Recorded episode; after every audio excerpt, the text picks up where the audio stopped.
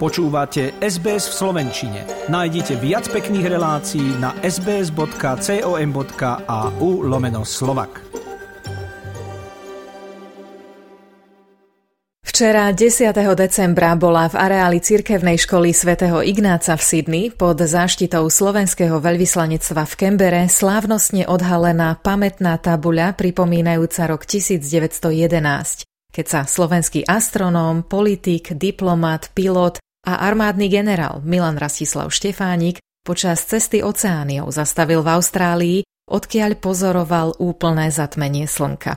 V tom čase o ňom ešte svet veľa nevedel, ani on sám netušil, ako sa história skomplikuje a že jeho záľuba vo hviezdach a lietaní bude potrebná aj v čosi tak hroznom, ako je vojna.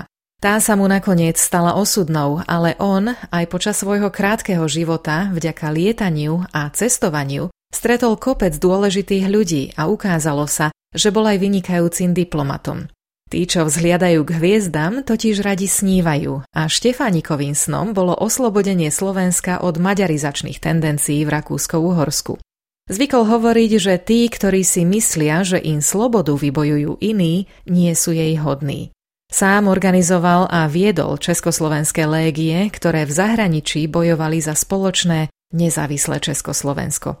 Počas cesty oceániou navštívil niekoľko ostrovov a krajín. Na ostrove Tahiti vo francúzskej Polynézii napríklad vybudoval observatórium s 8-metrovým priemerom kupoly a meteorologické stanice a vďaka svojim presným predpovediam počasia zachránil život nejednému pilotovi a vyslúžil si za to aj niekoľko ocenení.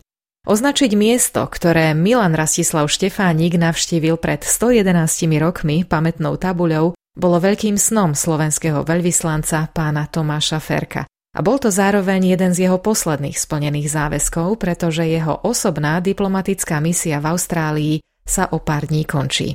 Dobrý deň všetkým poslucháčom. Som rád, že sme sa stretli a môžeme absolvovať tento rozhovor v posledných dňoch môjho pobytu v Austrálii. Označiť toto miesto pamätnou tabuľou venovanou Milanovi Rastislavovi Štefánikovi bolo pre mňa preto dôležité, že ide o prvú takúto pamätnú tabuľu v Austrálii a my sme našli toto miesto, ktoré osobne Štefánik navštívil po asi roku intenzívneho hľadania a tým sme vlastne prispeli malou troškou do spresnenia jeho životopisu. Mali ste možnosť nahliadnúť do jeho diárov, pretože on bol vizionár, on zanechal nespočetné množstvo písomností a fotografií, pretože bol aj vášnivým fotografom. Takže mali ste prístup k tomuto? Ako ste tak úplne geograficky našli tú ihlu v tej kope sena?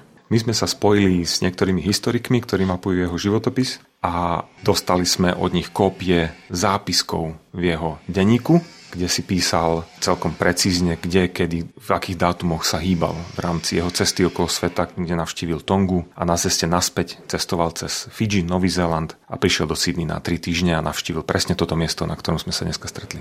Je krásne a veľmi dôležité, že sa vám podarilo túto tabuľu dnes osadiť. Takisto tu máme strom pokoja, čo vzbudí určite aj v mladých študentoch nespočetné množstvo otázok, kde je to Slovensko, kto bol ten generál Štefánik. A toto sú práve úlohy veľvyslanectva, ktoré si veľmi vážime. Toto je tá komunikácia, ktorú veľvyslanectvo otvára. Je aj dnešná slávnosť súčasťou vášho sna predstaviť a priblížiť Slovensko k Austrálii? Určite, tak ako ste povedali, jednou z našich úloh a z našich cieľov je aj šíriť dobré meno o Slovensku a toto miesto sa ukazuje byť ako ideálne v Sydney. Touto inštitúciou, váženou inštitúciou, touto školou prejde stovky, tisíce žiakov, rodičov, ktorí sa určite budú zaujímať, kto bol Rastislav Štefánik, aká to bola osobnosť a prečo mu škola, kde chodia ich deti, umožnila osadiť pamätnú tabuľu. Kde by ste rád spoluprácu Slovenska a Austrálie videli v budúcnosti? To je dosť komplexná otázka. Máme veľké rezervy vo vzájomnom obchode. To je to, o čo sa bude snažiť aj naše zastúpenie v Sydney v budúcnosti. Po tejto pandémii, ktorá zbrzdila veľa obchodných kontaktov, rozbehnúť opäť možnosti rozvoja a vzájomného obchodu, čo je pre prospech oboch národov. Ale taktiež výmena študentov, vedcov. Ja by som bol veľmi rád, keby sme dokázali dostať viacej turistov napríklad na Slovensku. Kadekoľvek chodíme, prezentujeme, ukazujeme zábery a informácie o Slovensku. Ľudia z Austrálie sú nadšení, páči sa im. Už som sa stretol s mnohými, ktorí buď plánujú, alebo dokonca absolvovali cestu na Slovensku.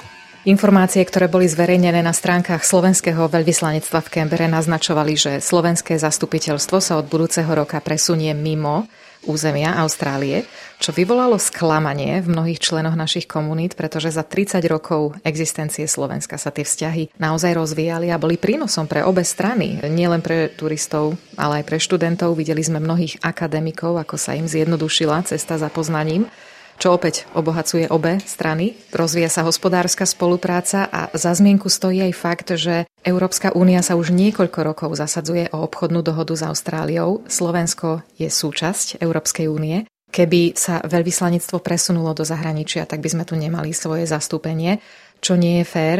Ako teda vláda Slovenskej republiky rozhodla a boli hlasy v petícii, o ktorej sú naši poslucháči informovaní, ktorú vytvorila pani Mimi Matulová z Brisbane, boli tie hlasy vypočuté? Aké je teda to rozhodnutie? Povedzte nám.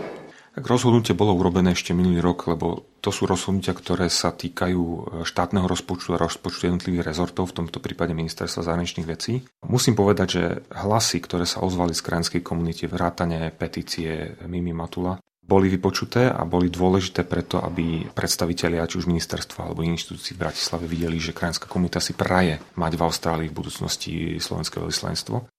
Ja chcem nateraz ubezpečiť poslucháčov a krajanov, že tie aspekty činnosti veľvyslanectva, ktoré sú pre nich najciteľnejšie, ako sú konzulárne aktivity, kultúrne, spolupráca s krajanmi, podpora rôznych kultúrnych aktivít, ale aj napríklad nejaké obchodné podnety, dopity alebo záujmy o spoluprácu. A my tu máme slovenských podnikateľov, ktorí využívajú naše služby, keď tak poviem, tak tie budú pokračovať v osobách predstaviteľov generálneho konzulátu v Sydney.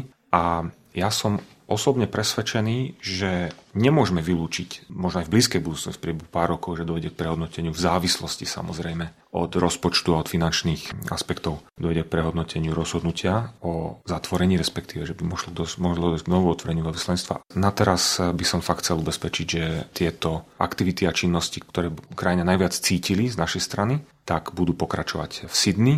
A ešte jedna malá poznámka. Slovenská republika bude pokrývať diplomatické vzťahy s Austráliou od nového roku z Tokia, také rozhodnutie. A v diplomatickom svete to nie je nič nezvyčajné, dokonca aj Austrália pokrýva vzťahy so Slovenskom tzv. Nerezidentným veľvyslanectvom a veľvyslancom z Viedne, čiže tým pádom sme na úplne rovnakej úrovni Slovensko a Austrália, čo sa týka pokrývania vzájomne diplomatických vzťahov. Mnohí ľudia, ktorí si vybavovali víza, museli zájsť do Viedne, takže poznajú tú situáciu. Ale na petíciu reagovalo mnoho ľudí a ukázalo sa, že v tej širšej komunite nie je úplne jasno v tom, čo je úlohou veľvyslanectva a čo je úlohou konzulátu. Môžete pre našich poslucháčov opísať ten rozdiel?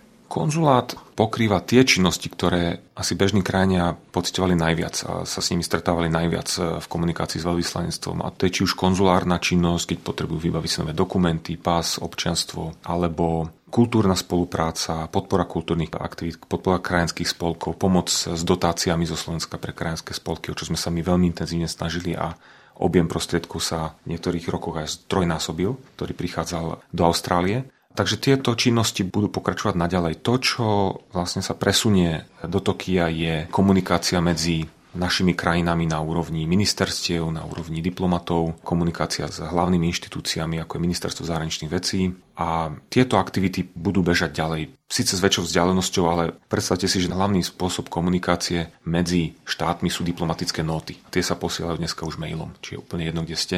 Na druhej strane v priebehu pár sekúnd si to človek prečíta. Veľký rozdiel je nielen medzi veľvyslanectvom a konzulátom, ale aj medzi konzulátmi samotnými. Možno naši poslucháči nerozoznávajú rozdiel medzi honorárnym a generálnym konzulátom. My sme tu ten generálny dlhé roky nemali. Teraz ho v Sydney otvárate. Takže tým ste chceli zdôrazniť to pokrytie tých konzulárnych záležitostí a tých praktických vecí, ktoré slovenská komunita žijúca v Austrálii bude potrebovať a bude sa k nim vedieť dostať, pretože Sydney je, povedzme to tak, križovatkou všetkých ciest Slovákov. Áno, treba si uvedomiť, a to mnohí ľudia nevnímajú a viem to pochopiť samozrejme, že honorárny konzulárny úrad je vedený človekom, ktorý je občan Austrálie, má dôveru vlády Slovenskej republiky, aby zastupoval isté záujmy, ale v okresanom rozsahu.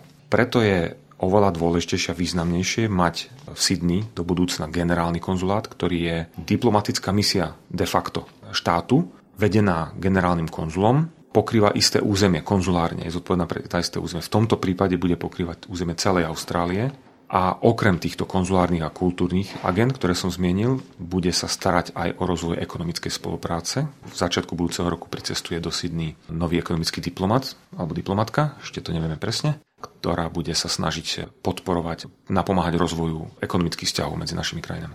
Generálny konzulát začne pôsobiť v slovenskej komunite začiatkom januára. My si celý ten tím v našom vysielaní predstavíme, keď bude otvorený, ale pán veľvyslanec, vaša osobná misia sa v Austrálii končí. Po niekoľkých rokoch odchádzate. Odchádzate v rozrobenej práci, ale takisto ste mnoho svojich snov uskutočnili. Pomohli ste komunitám, boli ste prítomní, osobne prítomní v mnohých komunitách. Mnohí ľudia na vás nezabudnú. Na čo budete vy najlepšie spomínať?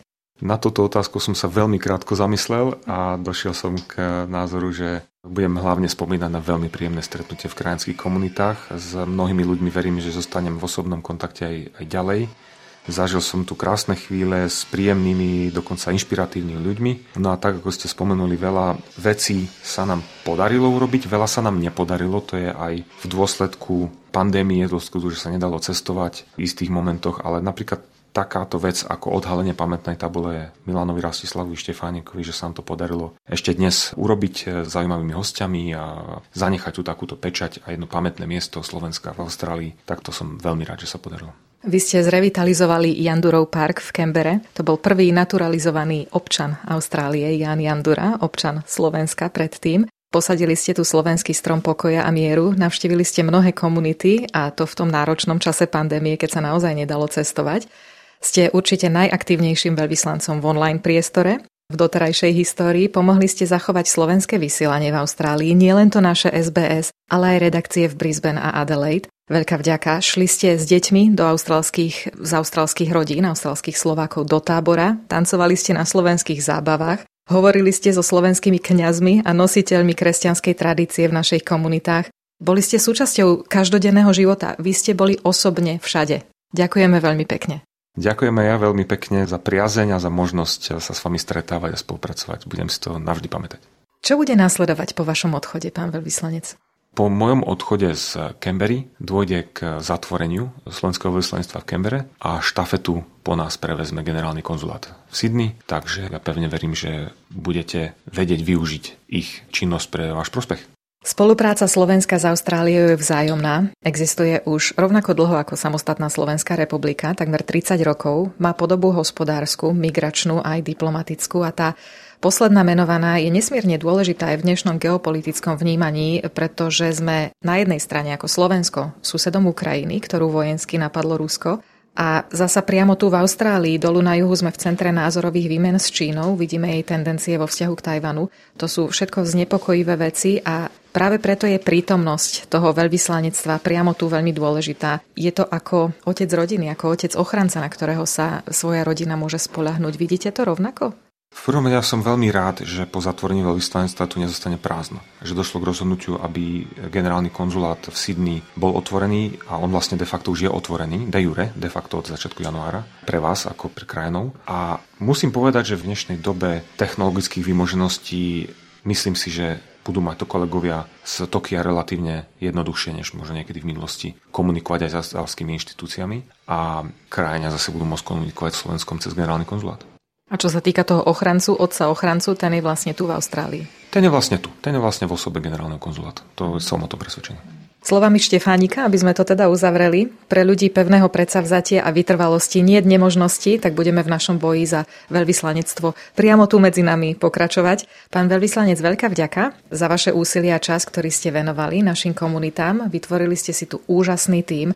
Veľká vďaka patrí aj bývalej pani konzulke Zuzke Kapustovej, Adriáne Pavlovčinovej a mnohým ďalším ľuďom, ktorých mená síce nevždy boli zverejnené na tých e-mailoch, ale takisto sa podpísali pod prácu veľvyslanectva.